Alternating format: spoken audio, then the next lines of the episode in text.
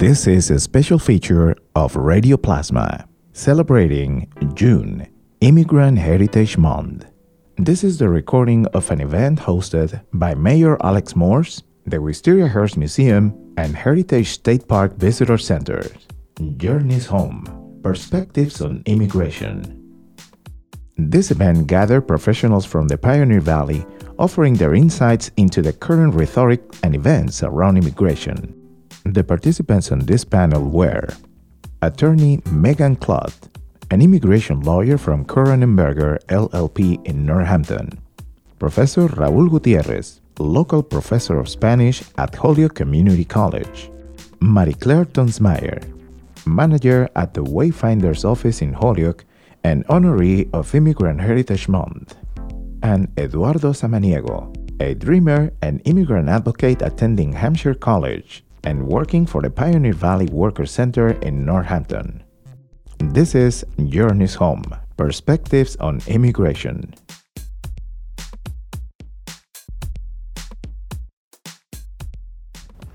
Thank you, Heather, and welcome everyone, and thank you for being here. This is an important celebration that shows the diversity and the effort of different cultures and communities making a new one, making a bigger one and a great one that is our community here in the city of Holyoke. Uh, I want to acknowledge also the presence of our mayor, Alex Morse. Thank you for being here. And one of the most important aspects of immigration is to understand what immigration is by definition. I believe this could be our first topic to cover from the perspective of each one of our guests in, in this panel. So I would like to offer that, that option uh, for whoever wants to start. What do you understand by immigration? So for me, immigration is something that was personal because when I immigrated when I was 11 from Mexico, and I moved to Chicago. Uh, and my understanding of immigration was me moving to a foreign country, even though it wasn't really foreign, because I moved to Pilsen, which is majority Mexican American community. That's all Mexicans. We spoke Spanish to each other constantly, and that was my experience till college. And uh, when I went to college, it was the first encounter with people from different different diversities and various backgrounds. And that's when I learned the theoretical framework of immigration. I didn't understand why I had to move from Mexico to Chicago, from, uh, from Mexico to Chicago as a child. Uh, but once I got to college and started taking courses in Latino studies and other areas, I was able to understand like, oh, that's why I came here, or this is why we lost the house or so on and so forth and the understanding of that. But immigration for me is, is, is the movement of people, obviously, but it's also the movement of people even within your own life. For me, another border was going to college. I was the first in my family to go to college, so that was also a, a migratory experience for me. But for me, immigration, it was something that my parents did, my grandparents did, I did, and obviously my experience was a lot easier than my grandparents and parents. Uh, but I think immigration for me is a way of life and it's natural. It's not unnatural or anything else that we see currently that immigration is something that should be stopped. It's, immigration is just the way that the U.S. and many countries work through uh, their the course of their basically of becoming countries and stuff like that. So, yeah. Well, sure. I'm, I'm not a first generation immigrant myself, so just from the perspective of an immigration attorney, what it means to me is anyone who has chosen to give up their initial country where they were born and locate to a new place and take on a new home and a new country and a new set of values. So for me, it, I don't, when I think of immigration, I don't think about U.S. citizens. I don't I don't think as much about the children of immigrants and the people who've come and been through these experiences because in my work, what I'm focusing on and who I'm directly helping are the people who have made this choice at that initial level. So, and sometimes it's for work, because they are able to fulfill their career dreams in the United States. Sometimes they're fleeing persecution, so they feel that they cannot stay in their home country as much as they would love to. Um, sometimes it's for family reasons. They come here and they fall in love. Or sometimes they want to start a business. Sometimes they want to become an actor and stay here. And so there's a lot of different reasons. But for me, as an immigration attorney, that's where it intersects with me the most, is when the people make that decision and choose to give up their life before and reestablish a new set of values here. That's, that's my intersection with it. Eduardo? Uh, yes, um, I'll say that um, just like everyone else, you know, uh, for one, you know, my immigration is the movement of people, right, across lanes that we've created.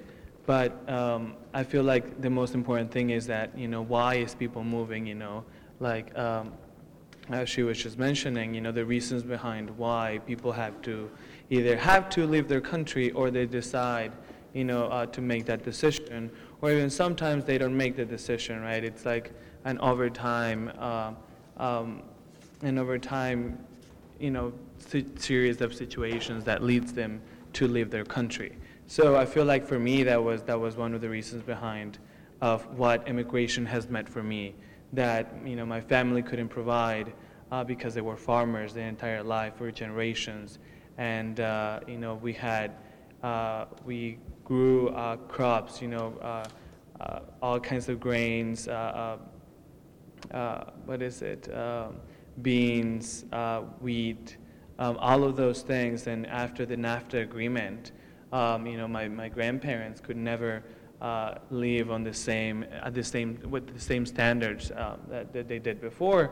And so, you know, I, that meant that I couldn't go to college, that, you know, we barely, before it was, it was uh, the, a place where um, we were in a much better economic status, but then, you know, little by little, it was, you know, we were, my family was only making ends meet, right? Uh, so, and they were working so hard uh, but because of you know different like subsidized you know things that you know now they could never compete with those those uh, um, uh, companies that that had you know like that were getting you know their their products from like uh, other other countries so much cheaper uh, than we could offer them. So uh, for me, I feel like that was you know there was a series of events that led to me know wanting to migrate to the United States and I migrated. I came here legally too, and uh, you know eventually I, I lost my status. And even though I tried so hard to to fix my status and and uh, to to do things you know the right way, quote unquote, um, there was no way for me to do that. So. Um, yeah, it's it's the series of, of events, you know, behind you know the reason, the decision of migrating or, or migration is, is so so unique to every every person. So for me, it was largely because I wanted to go to college, and so Massachusetts was the place eventually. So, so for me, um, this is Marikler. Um, what I can share about um, migration or immigration is that I come from a large um, the long line of immigrants. Some of my family descendants from South Spain, Mexico, you know, part of it Mayan as well. So Mayans tend to migrate all over, and they did. And um, so it's a long line of that. And and personally, when I came here back in 2001, was actually right after 9/11. Um, and um, my coworkers at Heifer International, they knew I was coming for three months to, um, to the learning center, and they said, why are you going? This is so dangerous right now. And I said, well, I'm, I'm not scared, you know. If something's going to happen to me, it's going to happen anywhere. Um, so that's the reason why I came. I came only for three months, and then it got extended to another three months, and then I got a, a work visa through Heifer International as well. Um, but for me, what it means is um, sometimes it's a choice, sometimes it's not a choice. In my case, it was sort of a choice. I could, I could have made the decision of not staying and, and work for Heifer International. But uh, what I understand from the people that we worked with in the highlands in Guatemala is that it was not a choice for them to migrate. Um, there are um, mining companies that come and take over their land, and, and as um, uh, Eduardo was saying, now their livelihood has, ch- has changed. They cannot use the water, or they don't have even land to live because they take over and, and they have to move. So that whether migrating to Guatemala City, where they can sell peanuts or candy or work for somebody else, or finding some other income or moving to another country, which could be south or north. So that's what it means for me. Like Marikler mentioned, it's clear that the events of September 11, 2001 changed the history and the way immigration worked in not only United States but the whole world because the perspective of safety and the different perspectives of who is the one that I need to be careful about started to create more of this misconception and prejudice about different communities and different migrations that have existed for many, many years. My question for all of you will be what is your perspective, not only after 9 11, but how this also changed once again in 2016 when our current president was elected? That's a tough question. um, uh, for me, I know that um, I was in the highlands of Guatemala when uh, 9 uh, 11 happened. I remember exactly where I was. I had a group of visitors from from the US, from different states. And uh, for, for, for us, what it meant was evacuation. We needed to take them out of the communities and bring them into safety in, to the closest city right away. And I remember clearly the president saying, um, at the time, saying, if you're not with us, you're against us. So that changed the whole, the whole perspective and the whole view and, and all the you know, the visitors that we had as, a, as Heifer International at the time, but also in the country because now everybody had to rush from wherever you are. And remember, Guatemala is right in Central America. We got a lot of Spanish schools, and a lot of people come from all over the world. So um, it, it, was. Uh, it was shocking to see what was happening. Of course, we were saddened to see what was happening too, um, but that delayed, besides delaying um, flights, people trying to get out of there as soon as possible to Guatemala City, the airport, and whatnot. Um, so that was one wave of change. Now, in 2016, uh, my community was very saddened. Um, we felt rejected. Uh, we felt, you know, of course, you know, the words that they were using to, to, to say, because I'm from Guatemala, but in the eyes of so many people, I am Mexican all of us look like Mexicans, you know, and, and that was the word that, the, the, that he was using. You know, he was not saying people from, from specific countries, he just said Mexicans. So all of us, regardless of where we were coming from, we were all Mexicans. So um, it, w- it was hard. I had many people um, saying, you know, I had, I'm, I'm going to leave, I, I don't feel welcome anymore. Um, many people, um, you know, I have a strong accent. Other people were discriminated against. Also, you know, when applying for jobs, I even had to change my name. Um, it was easier for me to find job that way. Um, so taking out the Giron in the middle um, and taking out some pieces of activism that I've done in the past um, helped me find a job as well. So, you know, heat on, Marikler Giron Toensmeier, so I Marie Claire Tonsmeyer. So that gave a different face. And you know, with your resumes, you don't have to put a picture anymore. In the past, we, we, we used to, at least in Guatemala, but um, it changed a lot. I want to give some of you time to. Um, well, with, with that question, what I think about most is what happened from a legal perspective, because there were tremendous um, ripple effects that have that are we're still feeling from from September 11th. I mean, first of all, the immigration agencies were completely changed. The Department of Homeland Security was created, there used, used to have the INS, people still call it the INS, that disappeared. It's USCIS now, so everything was changed around. All this new focus was around border security and just so much change. It was really a sea change in the way many of immigration agencies handled everything. Um, prior to in April 30th, 2001, there was a sunset of Nobody really called it an amnesty, but there was a provision so some people that were undocumented could pay a $1,000 penalty fee if they wanted to legalize. And that was actually really great for, and you had to have a basis. It had to be family based, it had to be employer based. And so you could do that. It was really great uh, for the immigrants, and it was also really great. It was a great source of, of money, you know, for the U.S. government.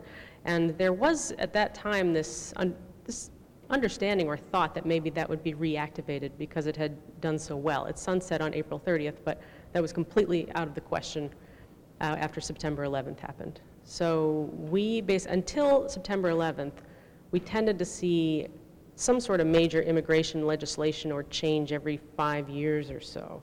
Since then, there has been almost absolutely nothing. I mean, every time a bill has tried to go through, it hasn't, and we've been stuck with the exact same immigration framework for now 16 years, and, and there's just very little hope right now of, of any of that changing.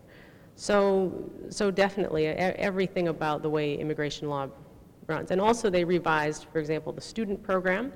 There was this understanding that they were students, the people who came in.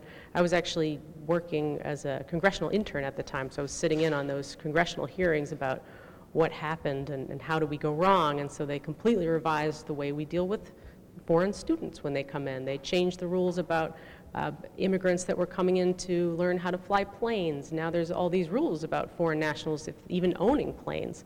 So they, they, they can't own aircraft in some situations. So all kinds of things about immigration law, it started around that time. So there, we have that. And as far as 2016, it's a little different because, um, you know, you, I don't know how com- comparable they are because you had 9 11, which was an outside event that happened. We were attacked and everybody was reacting to that. And now we have a, a president who's sort of taking this new this new attitude. So whereas before we had a terrorist attack that all the people were reacting to in, in a very fearful, negative way, now we have a president who's trying to sort of do it unilaterally and push these very anti-immigrant, these racist uh, policies. And there's a lot of, yes, it's definitely triggered a lot of really disturbing rhetoric, and it's really allowed a lot of people to, to come out that had been, you know, previously keeping their opinions to themselves. But I've just seen this tremendous outpouring also of people wanting to help immigrants and I feel it's kind of controversial saying this, but what struck me the most is how many just volunteers have been have approached me since since the election. You know, that we have all of these attorneys, local attorneys who don't do immigration law. They've maybe done criminal defense for 30 years, and they've all come forward and say, "How do we do immigration law? Teach us immigration law." And we actually have created a, a pro bono group, and there are all these volunteer attorneys, and we they go to the jails, uh, the Greenfield House of Corrections, the Franklin County House of Corrections. There's immigrants housed there. We have volunteers going in every week trying to get them out of detention, people going to immigration court that have never gone before. So it's, it's very unique. And yes, there's absolutely horrible things going on, but what I didn't expect was such a, a an amazing um, positive reaction, and it's happening all around the country. So there's impact litigation groups springing up in all the cities, and they're all starting to talk to each other. And how do we sue the government here, and how do we sue the government there, and all these strategies. And some of these bad things were already happening, but now uh, the reaction to it is different. So uh, I guess just to put a little bit of a positive spin on what's been a sort of the dark ages that we're in right now. I've never seen all these agencies you know, nonprofits and volunteers and attorneys and all these communities coming together like this. So, yeah, so I guess that's why I don't see them as totally parallel because now the people are angry at the president. They don't feel as afraid as he'd like to make them feel. Whereas after September 11th, people did feel afraid. So that was actually more complicated in a way than this. Um, well, for me, I, I, um, I, was, I was absent in 9-11. I was still in Mexico. I came here in 2009, and so I didn't experience the immediate aftermath of, of, of the uh, terrorist attacks. Um, but I do experience now on a daily basis, you know, the laws that have been changed and the rhetoric around immigration and who is, is you know, uh, dangerous and who's not today as an undocumented immigrant. Um, but, um, you know, I think that um, I, I, could add very little to, to the um, kind of like uh, the policy and, and the legal framework um, after what you shared. Um, but one of the things that really I think goes unnoticed to people is that, you know, just like there's been, there has been good, bad, you know, uh, events, you know, or terrible events in the United States, there's also been great events that send a message to, to the world. And to me, you know, why is it that I came in 2009? I came here because of the election of Barack Obama. And I think that I was a very naive boy and I was, I was childish and I believed in, in, in the rhetoric of what was the American dream. And, and I feel like by now, you know, we're all very sobered up on, on, on the American dream and, and the rhetoric of this. But back then, you know, as someone who lived in a farm in, in the middle of, of a very rural town in, of Mexico, um, watching, you know, Barack Obama getting elected, the first African American president of the United States, that sent a message to me through the TV, and that's why I wanted to come to the United States. And so that's that's what really triggered a lot of of things that, that eventually would lead my family to gather all their money and and save up, you know, for the next, you know, uh, two years almost, and then eventually getting a visa for me so I could come and study here. Um, I eventually, um, you know, went on to to um, to became to become homeless actually after coming to the United States. Uh, after my my uncle who was taking care of me was deported, um, and so I ended up living with a pastor from church, and then he supported me through my last year of high school. In my last year of high school, I graduated as student body president, you know, student body president and, and president of about four other, you know, clubs in high school. And to me, um, that was the American dream. You know, that was that was what the thing that, that brought me to the United States. And I know that this was a very individual story. This was not the story of the 11 million undocumented immigrants living in the United States but that was my story at that point. And then, um, but then that's when I started realizing, you know, I remember I, I saved money and I brought my mother from Mexico to watch me graduate. And I was sitting on stage next to my principal the day of the graduation. And so I think that sometimes because I think honestly we become so hypocritical and, and so um, there are so many situations that take away the hope and, and the, the better version of, of, of you know, this country um, that we forget those stories, right? Um, but that was, that was my story at that point. But I, I think that's when everything began to, to hit me, you know, when, when my visa expired and I couldn't renew it. And uh, it was so hard to renew it. And I, was, I, I thought, why? Why, why? And and you know it, it, was just a thing that you could never explain because how do you explain immigration law to a 17 year old who's just been here for a year and a half right and so I couldn't understand why and so especially when I when I didn't have any family in the United States and then uh, the state of Georgia um, on its own has uh, very negative and backtracking policies when it comes to undocumented students accessing you know, college, college education. So because I was undocumented, I couldn't apply to colleges in the state of Georgia, even though my, my track record was almost all straight A's. So that's when they started to hit me all these policies. Policy 4.1.6, which effectively prohibits undocumented immigrants in the state of Georgia from going to college.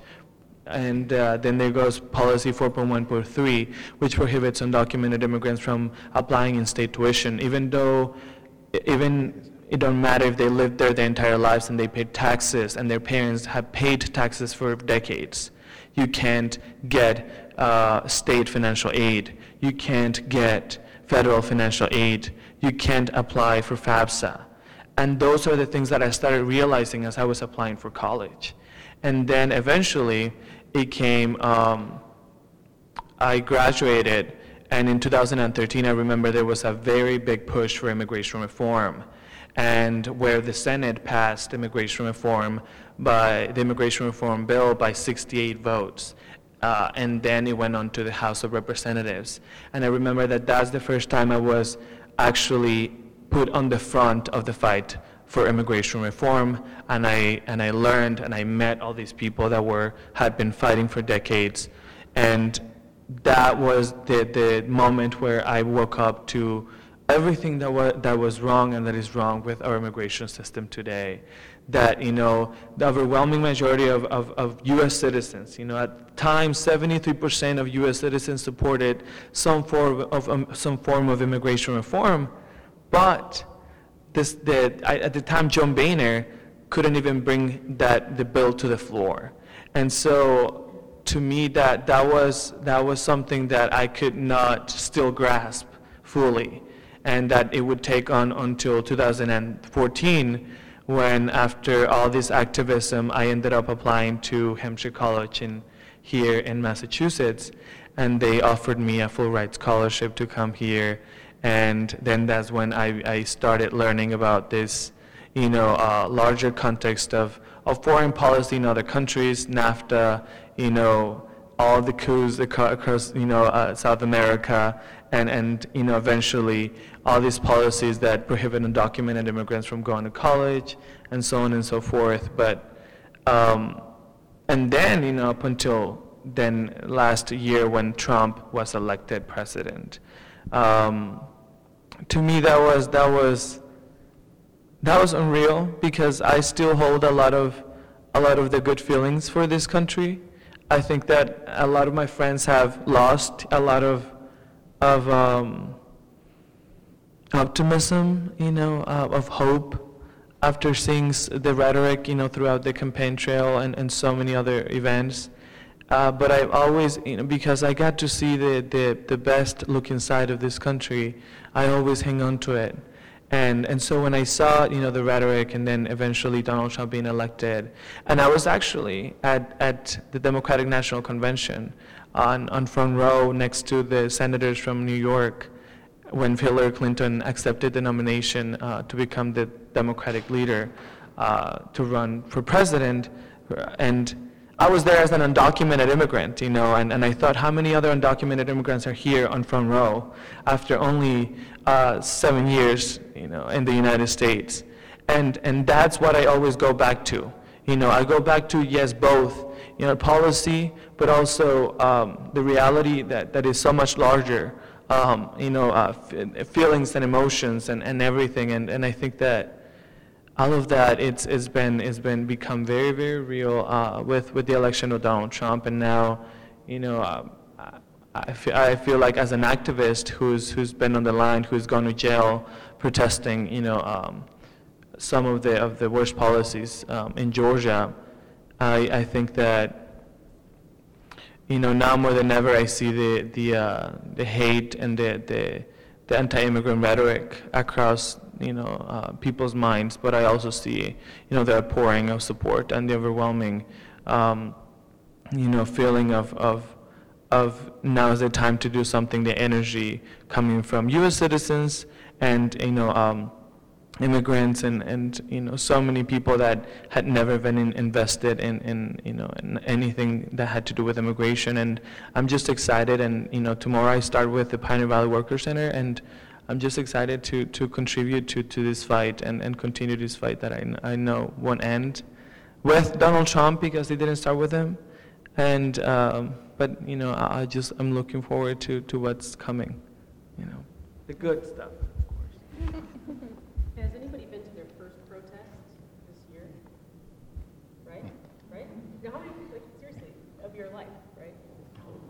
No, I mean, like, there, there, I'm not you, but I'm just saying, there are people, like, my, my parents in their sixties have never been to a protest in their life.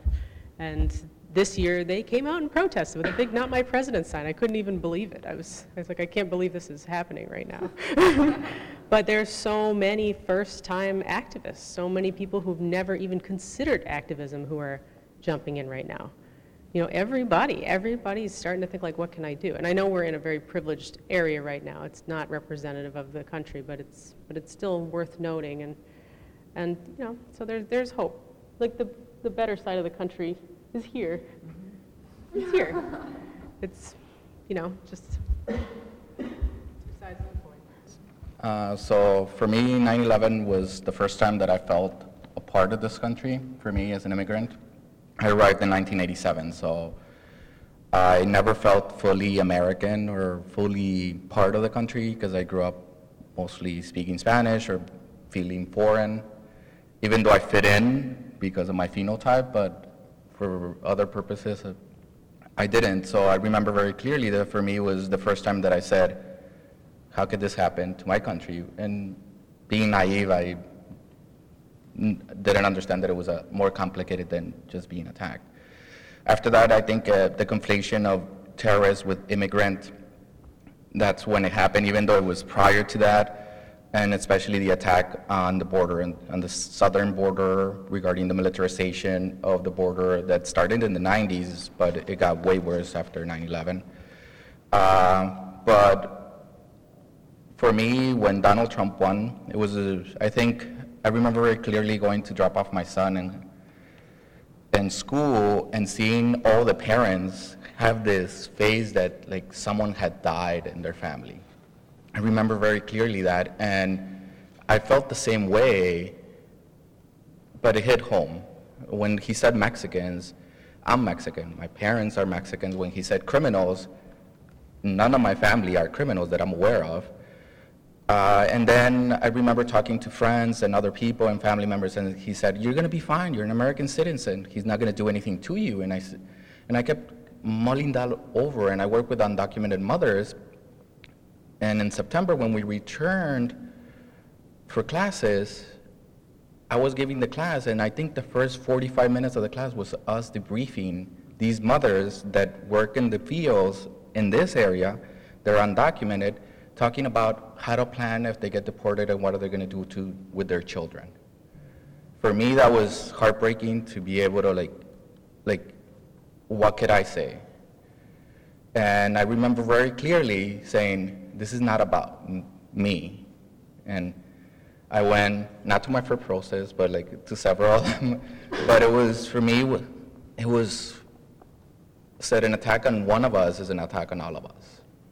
And I remember clearly trying to explain that to family members that were like, but just it, oh, it'll blow over. He can't do that. He won't do that. And I said, but the fact that he's saying it, it's emboldening people to actually say things.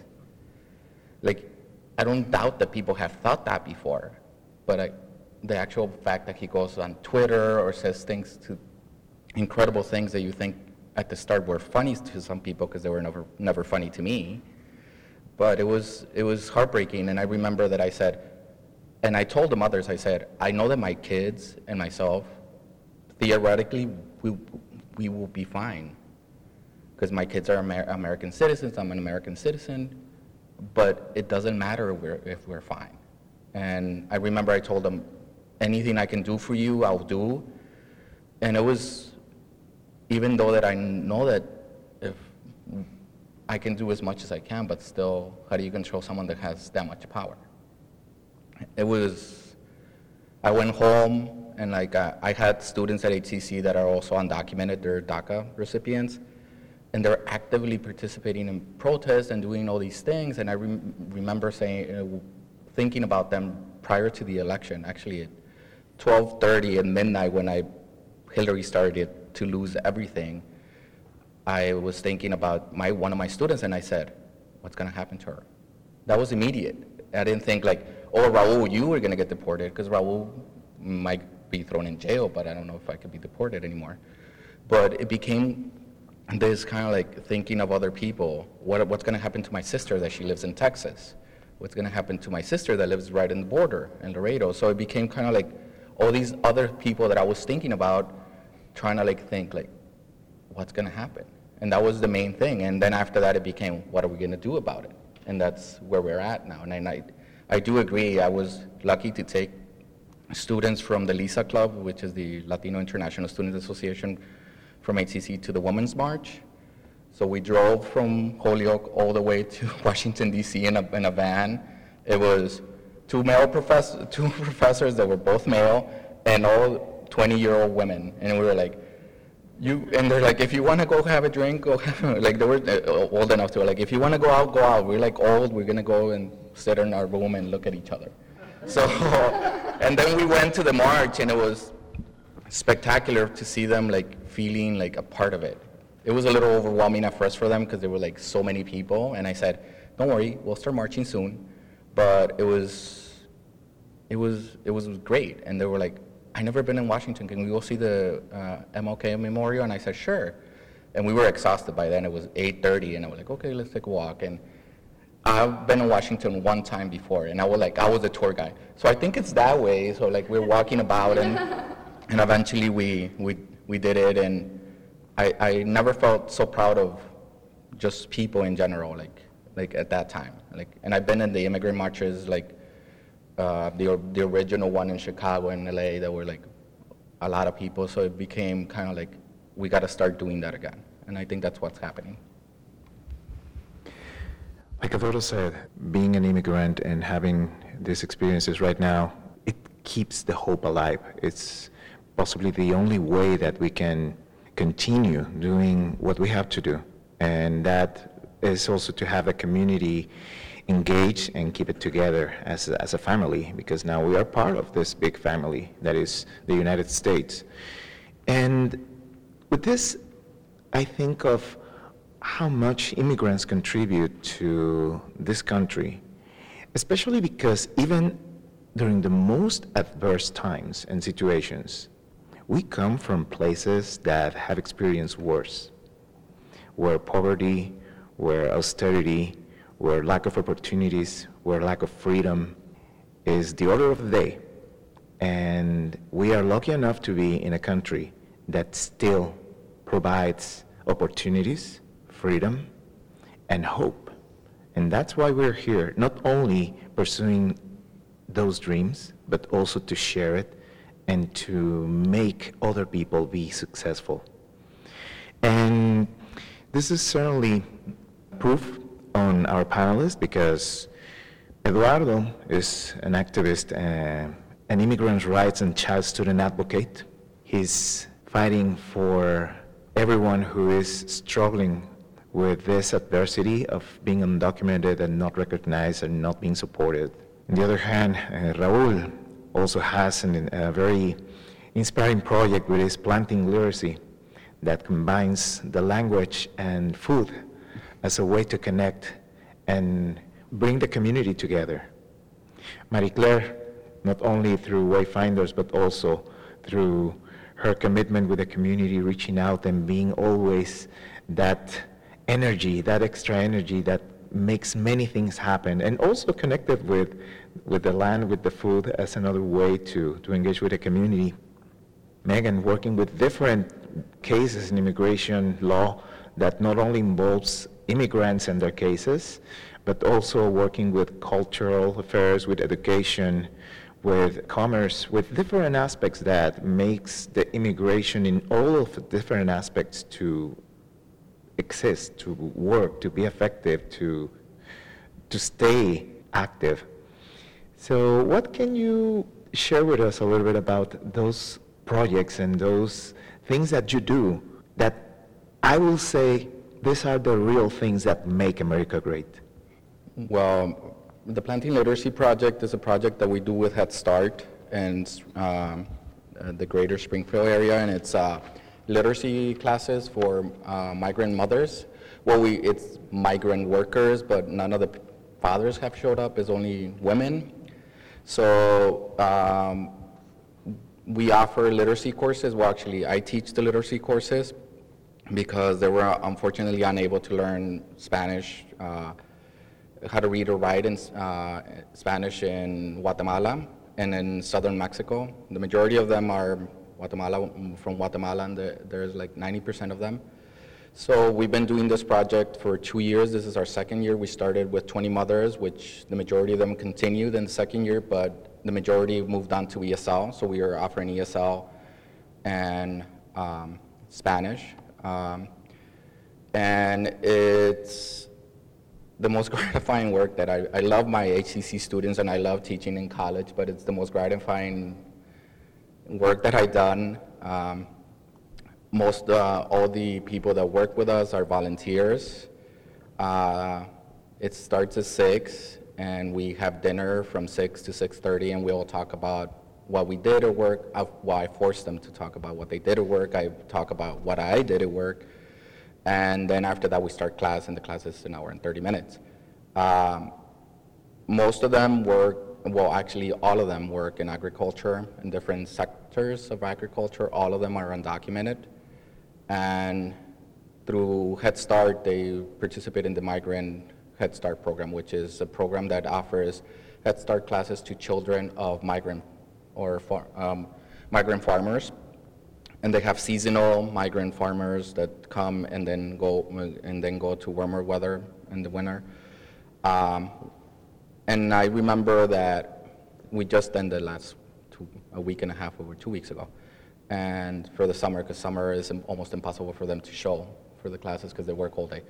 Uh, so I remember very clearly talking to them at the end, and we did a little presentation. They got diplomas, and it was like this is the first time they had a diploma. They were really excited. And I remember telling uh, one of them said in, in Spanish, he said, "Thank you for teaching us what you teach us." And I told her in Spanish, whatever you, I can teach you means nothing to what, what you teach me. Because, like, I remember getting there on Tuesday nights, and I'm tired because I teach three classes, and then I go and do other stuff at the, at the college, and I would sit and I'd be like so exhausted, like running on pure coffee. And then I would see them, and I would say, okay, let's turn it on. And I would turn it on, and I would say, like, how can I complain? and uh, my, my volunteers do a lot of the work. The, one of the volunteers is a DACA student that works with me, and then the other volunteers are two retirees. One, of them, one of them lives in Holyoke, and she's really active here, and another is a 77-year-old ESL teacher. That she said, I need something to do. I was like, well, you can teach ESL. Are you in? So she said, yes. So that's basically what we're doing. They learn how to make lasagna this, this semester because they, they weren't like, I want to learn how to make lasagna. And I was like, okay, so we'll try to find some money to get you lasagna and teach you how to do it. And so we did that. And it was, it, that's what makes America great, because they were like learning something that they thought it was very American, which is lasagna, and they were like, I'm going to go make it to my kid, for my kids. And then they came with the stories the next week, which was pretty, it was really beautiful. Um, lasagna is not very typical in Guatemala, we know. tortillas, tortillas are more. so um, with, uh, I think I can take it back a little bit when I decided to come and um, I was uh, invited to come to the learning centers, one of the learn, learning centers with Heifer International, which is uh, in near Worcester um, in a town called Rutland. So a lot of people come from congregations and schools from all over um, to learn about hunger and poverty. They have a global village, including a house that represents Guatemala. So um, they invited me to come over to talk about the projects we had in, in Guatemala. Um, the office that, we were, that I was working at in Guatemala ran the projects in Central America and also the Dominican Republic and Haiti. So um, I was fortunate enough to work with the farmers and visit the projects, develop some programs for, for literacy and gender, gender studies uh, in the highlands of Guatemala with people that couldn't read and write either. you know, in Guatemala we have several Mayan languages. There used to be 50, maybe about around 23 are left at this point. Um, so I came to that learning center. Um, developed several programs for the Guatemala House and helped with uh, the Peruvian side and other places. Do some research. I was the only person that spoke Spanish at the time, um, one of the staffs uh, there. Um, so my journey coming here and sharing what I knew about my world and other and other cultures started there um, by teaching people how to make tortillas, what it meant, you know, what's a peasant meal really, because we don't use the lime in the in the dough, you know, for example. and no, it's not limon, it's limestone, you know. So um, talking about that and um, and coffee and, and teas and chocolate and fair trade and all of that and how you prepare yourself to travel for the first time to developing countries such as Guatemala.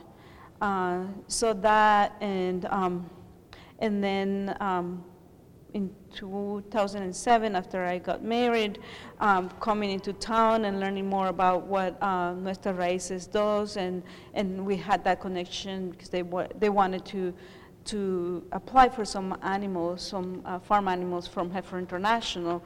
So I had some, a little bit of the cultural, agricultural background as well, but not as much as they do, and, and as much as my husband actually does. So um, volunteer with them interpreting and, and doing even some of the veterinary trainings or interpretations for, from staff that came from Nepal, even came, uh, and staff from Nepal, Heifer Nepal, came to the farm and, and taught them more about FAMACHA and other things, how to check for animal health and stuff. So, and then uh, when I was working for my, on my master's degree, I was able to, to um, provide some uh, feedback about their finance uh, situation, their financial situation, and give them some some um, some um, some not solutions, but uh, some perspectives on how to improve and what other connections to make. Um, because of my background in fundraising and stuff. And now with Wayfinders, Wayfinders is a housing organization used to be called HAP Housing, but we do more than housing, more than finding apartments, more than you know teaching people how to or, or helping people buy their homes, teaching them finan- financial education from how to start a budget, how to improve your credit, and actually there are counselors there that can meet with each one of the participants, and they will follow up with them as well. So. Um, with that, I feel I met several people. Um, not only, I haven't met many people from Guatemala, so you're very fortunate. I want to meet them. I I know a few Guatemalans in town, but not that many. Um, but I have met many people in this town that cannot read and write. Um, so we work with them. In fact, uh, one of the programs that we run with uh, Wayfinders is called Resident Leadership Program, and that is to develop and skills uh, on leadership. So people learn from leadership, um, conflict resolution, communication, several topics. Um, to in government 101 actually you know they don't even know what the website looks like. Heather came the other day to teach uh, part of that class too thank you again. Um, but n- people come to the to our office and they don't even know who their city councilor is for example. So we we share a lot of that information. We help them look up where what you know where exactly do they live and who they need to connect and and how to really um, approach the city or when to approach the city because a lot of things you can do it you know with your neighbor starting with yourself and that kind of thing um, but giving people the opportunity to to access uh, services is, is good. But from my end, because I have worked with Heifer International for so long, I've worked for them for about 13 years, and after that, I continued to volunteer in other capacities with other another group from from um, New York, uh, working in in, uh, in in another part of Guatemala with the Mayan Chorti uh, to develop um, not to develop, but to help them um, with uh, food and, and food access and seeds uh, for, for dry areas in Guatemala. A lot of people in this part of Guatemala have died because uh, of the bad droughts. 51 kids, children back in 2006 died because of a drought. So um, that's when I, I started to learn even more about um, agriculture and how to purify water with seeds uh, and things like that. So um, but so making the connection with the poverty levels I've seen in the countries where Heifer International has projects and seeing what I've seen in this city makes me sad many times. A lot of youth, many youth have come through our office asking to fill out or how to fill out an, an application for Section 8. Um, And I'm thinking, these are young people. They should be dreaming about going to college, becoming doctors, or becoming lawyers, or the governor, you know. But no, that's not what they are thinking. They know that because they have been in that cycle of poverty, their next step is to apply for Section 8. So connecting them to to other nonprofits and opportunities in town, such as you know scholarships. There is a scholarship here. There is this, this, and that in this other place. There is hope. Basically, kind of giving them the message that no matter where you are at, there is hope, and you are in a country that has a lot of power. Just remind them that you know you live in this country, and there are opportunities. Um, so. Uh, this opens up you know, Wayfinders opens up the door for so many opportunities for, for people in, in the community. And that's part of the reason why we changed our name, changed the name from HAP Housing to Wayfinders, because um, there's, there are more services for the homeless and things like that as well. So uh, where there is, a, where, where there is a, a person wanting to improve, there is a way, and we, we will find a way, one way or another. Thank you. Well, I guess kind of following up on that same theme of, of hope and opportunities, um, the justice system here still works, as we've seen from the Ninth Circuit, we've seen in the Fourth Circuit case. It's just been awesome to be an immigration lawyer and to be able to advocate. And for, for immigrants in our community, I've worked on a lot of uh, really intense um, and upsetting uh, asylum cases for victims of domestic violence. And, in Central America. I've worked with uh, people from the Middle East uh, who sometimes the government uh, tries to deny their application the first time around because they say, oh, well, you're a security risk, or they, they say, oh, well, you know, your, your testimony this time was slightly different than your testimony that time, so we're just going to deny your case. So, but being a lawyer, being able to step into those cases and make arguments and make arguments and make arguments and then win and then change the tide is a fantastic role to be in. It's just awesome. So, I mean, aside from projects, just being able to play that role as part of my job has been incredibly rewarding, um, especially after September 11th. You, you do have a lot of um, extra security checks, and, but there's been litigation that has always pushed back on these kinds of things. So, and, and at the end of the day, most of the time, the right argument can, can win, as we saw in these in these recent cases. So to, but it doesn't happen automatically. You need the lawyers to actually provide access because most of the clients I work with just don't have it. So on their own, they would not have access to this great legal system that we have. They wouldn't, they would lose. They would lose their cases, a lot of them. Um, you know, we have some judges, some immigration judges that if there's no lawyer there, they, I mean, it's really, most of them do end up in deportation a lot of the time if they're before a judge. So to be able to stand there and be a wall between that and change the judge's perspective and, and argue it is, is incredible. So it's nice to be able to provide that for lots of different immigrant groups in the community.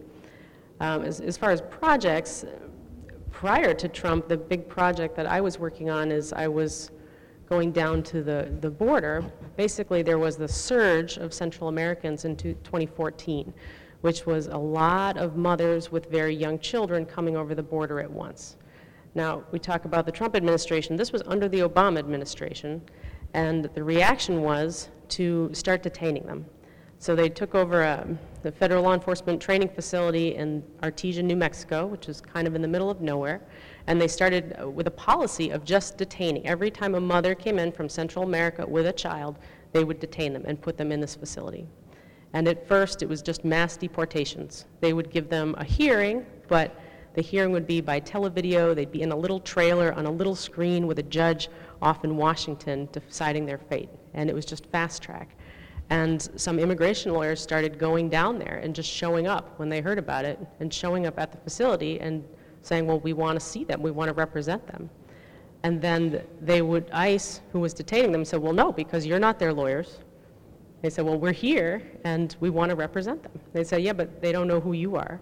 So you had lawyers actually showing up at this facility trying to represent the women inside and the kids, but couldn't because there was no way to get them.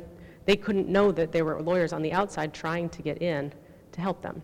So finally, basically through cards, through religious organizations that could go in, managed to start getting cards slipped in that there are lawyers outside. So at least somebody could say, This is my lawyer, they have permission to enter the facility. So that was kind of the wedge in the door. And then meanwhile, more and more people were hearing about this. I, I went down probably about the fifth week that immigration lawyers were down there.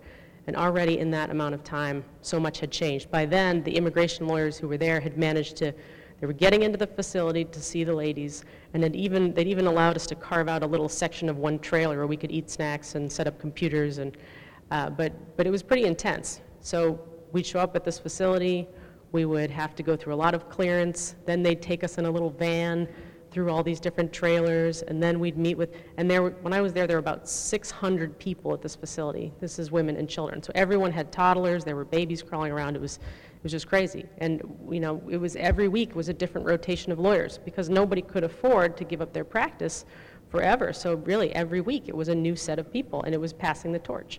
So I was there for 10 days, and uh, one of the days I was there, there were three lawyers and about 19 hearings in a day. And we had like just hundreds of clients, and all of the stories were horrific. And so since th- that started, and all of the judges, we would try to ask them to let the women out on bond, say, you know, they don't need to be detained. And uh, the judges were giving bond of maybe, you know, I saw a $20,000 bond on a child, up to a $100,000 bond. It was ridiculous. And meanwhile, the government lawyers were taking the position that no amount of bond would be sufficient to secure them. If, if someone is, comes into the country and they're in deportation proceedings in court, they can be detained if they're a flight risk or a threat to the community. So their argument was that all of these women were a threat to the community because if you go easy on them, it's going to send a message back to Guatemala and Honduras and, and uh, El Salvador that we go easy on women with young children, and if we do that, we're going to have a surge of many more women with young children, and that will compromise our security and our ability to combat terrorism. So this was their 100-page brief that they submitted in every case. So it was just a fierce battle. It was, you know, everybody at that time, all the lawyers, when we were there, we were up all night, maybe two hours of sleep. We'd be in the facility meeting people all day long, and then we would write the briefs at night to try and submit them by fax, like the next day to the court. And that's how it started. And then in, the meantime, and then you'd, you'd pass it on. So some other lawyer would come in. But as this continued to happen, you started getting to the point where more lawyers were veterans, where more lawyers were alum than lawyers on the ground. Because maybe you had three to five lawyers on the ground, but now so many people had rotated through that we had a network all around the country that were pissed, frankly, and still wanting to fight but couldn't go down. So we developed a network of people who we prepared a lot of the work off-site we had all kinds of volunteers. We had, so I would be working one night with a volunteer in, you know, Minnesota, and then another volunteer in, in Los Angeles, and we would put together anything we could off-site and send it in. So it, it just became this, this incredible network. And meanwhile, a lot, there was a lot of litigation going on to try and stop it. So first, we started winning asylum cases inside, which was awesome because that showed the government that their argument that these are just economic migrants um, was BS. So they couldn't argue that anymore. Now they had to see, okay, we're actually detaining refugees. Since they're winning the cases, we're detaining refugees. Um, and then there were litigation about the conditions, how the children were treated, and that won. So every time there was a major legal battle, it's kind of like this travel ban thing, we would win. And then it just kept changing. And you, you get this, we went from $100,000 bond, I think was the max, down to sometimes $1,500 bonds and $3,000 bonds. So all of a sudden, the women were getting out. By the end, like by the time I left the project last year, usually a, a woman and child wouldn't stay there for more than a week or so. So it just, everything started getting streamlined as more litigation was pushing back on the government. And that's just all people just pro bono volunteer work. So it was nice to have the right skill set for that time. And what's happening here, like I mentioned before, locally, um, the ACLU is kind of working on something similar in this area, and it was, I felt fortunate to have that, the skill set as an immigration attorney, but also having just been through that experience. Because when I wasn't on the ground, I was a manager of the, of the off-site teams.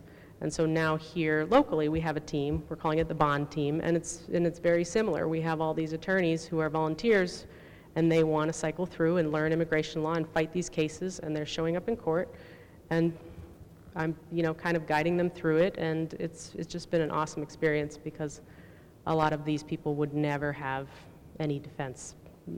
they go through and, like the judge uh, this morning down in Hartford, you know, we were down there for a case today, and they- there were, I think he said there were seven more cases that day. There was only one other attorney. So I know what happened to the other six. And so do you, right? I mean, it's, I mean, if there's no lawyer there, just- they just, they don't stand a chance. So, I'm sorry. No, he's got his hand up. Is this all work pro bono? Do you have any schedule for fees for those who? Well, I mean, I, I work at a, at a law firm, and we, and we do charge for our services, but this is a pro bono project that I'm describing. So we have, it's called the Immigrant Protection Project of Western Massachusetts. It's been live for about uh, a couple of months now. And there's a few different components. First, we have a, a call center, so from three to seven, five days a week, any immigrant can call the center, and we're trying to make sure we're networked with all the different service providers. So, and there's volunteers who are trained uh, bilingual to answer the phones. And so at least if immigrants need help, they have a central place they can go to, and we can hook them up with the right, the right person. Sometimes the right person is a paid lawyer, unfortunately, because there aren't enough resources.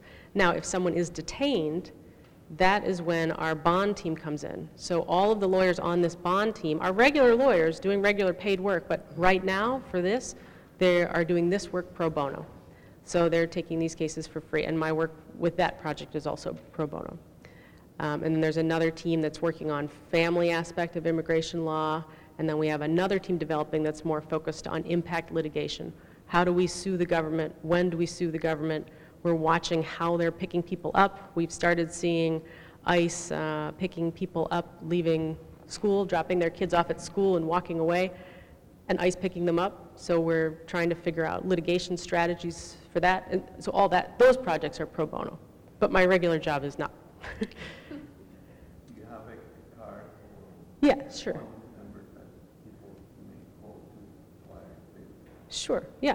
Yeah, I think, I hope I have both cards, because one is for the Immigrant Protection Project, that anyone can call and get referred to, and then I have uh, my cards too, which I'll have out if anyone would like them.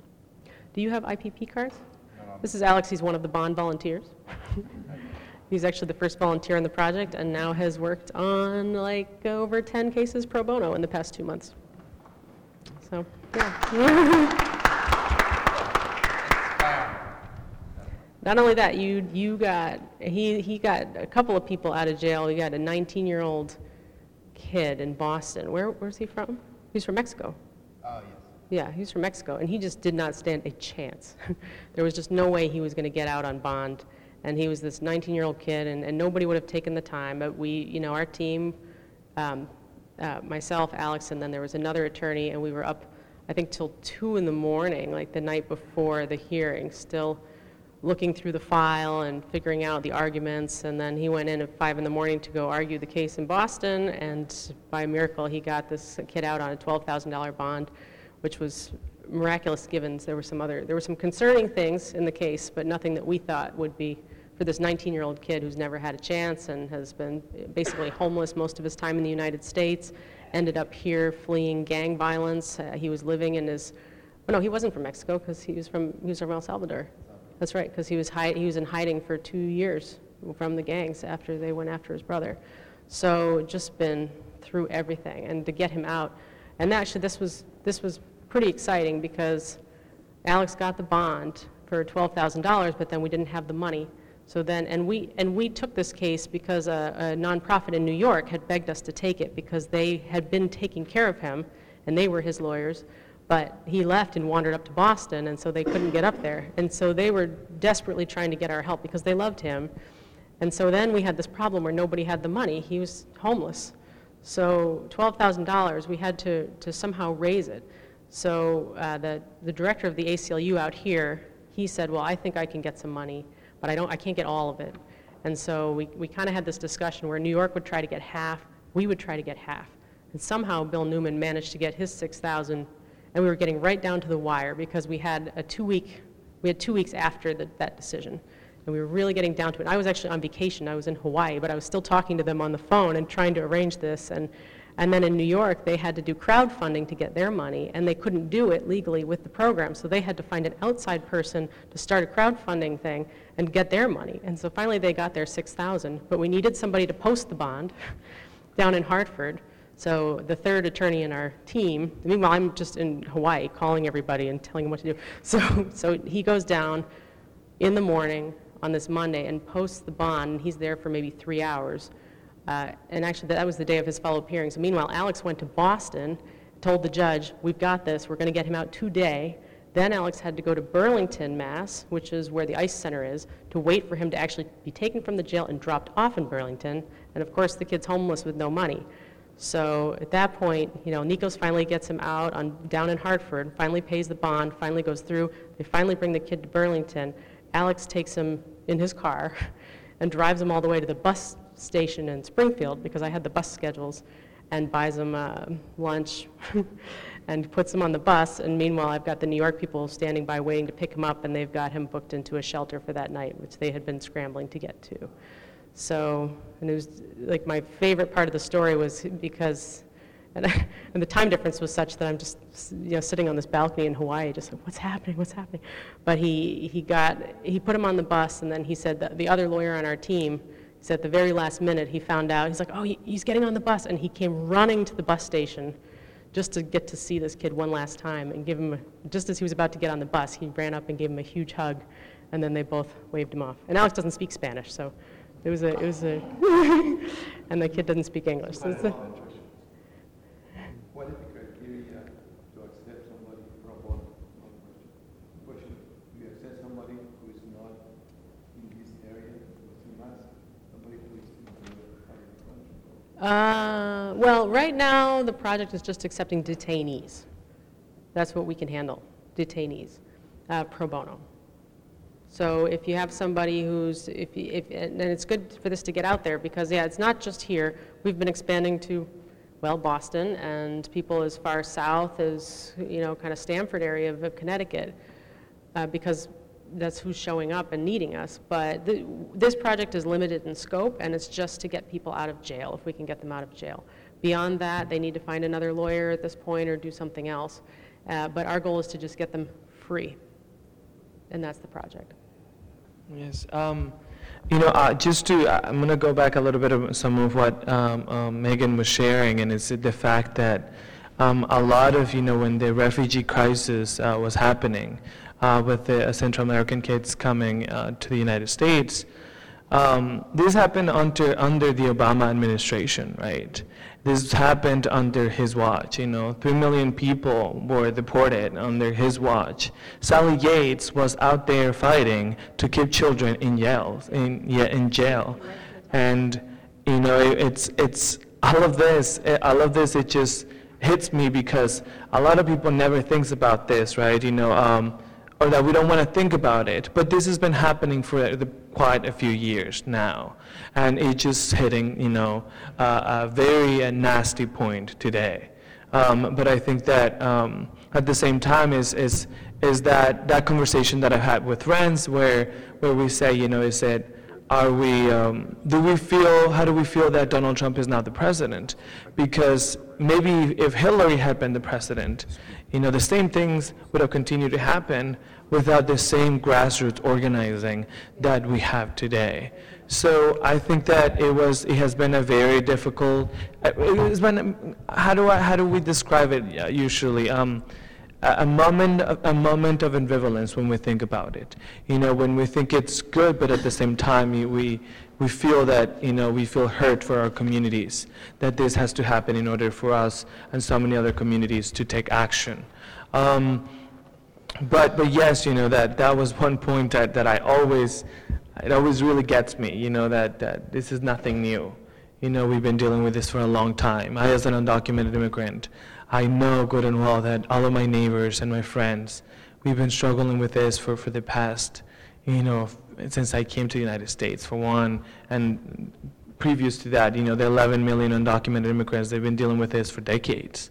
Um, and so now, you know, to speak about, you know, some of the things that I've been invested on is, is uh, more recently we had um, uh, the Sanctuary City uh, um, project here in, in Amherst Town, and uh, I worked really, really hard um, with, through finals and uh, you know, just collaborating with so many great people in Amherst to make you know Amherst a sanctuary city.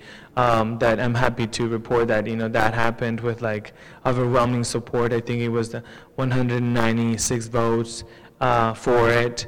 It was about two against, and it was about two abstentions. So that was really amazing to see. Um, it was just a, an overwhelming, you know, um, amount of support. Um, and, and I was really happy to be part of that, of that work. After the panel, there was a Q&A session where the attending public had the opportunity to ask questions and some of them were about how people can get information about immigrants' rights and the legislation needed in Massachusetts to provide education opportunities for immigrants. This was a special feature of Radio Plasma featuring Journeys Home Perspectives on Immigration. This event is part of the celebrations of June, Immigrant Heritage Month, celebrated in the city of Holyoke. For Radio Plasma in Holyoke, Massachusetts, I'm Johan Rashi Vega.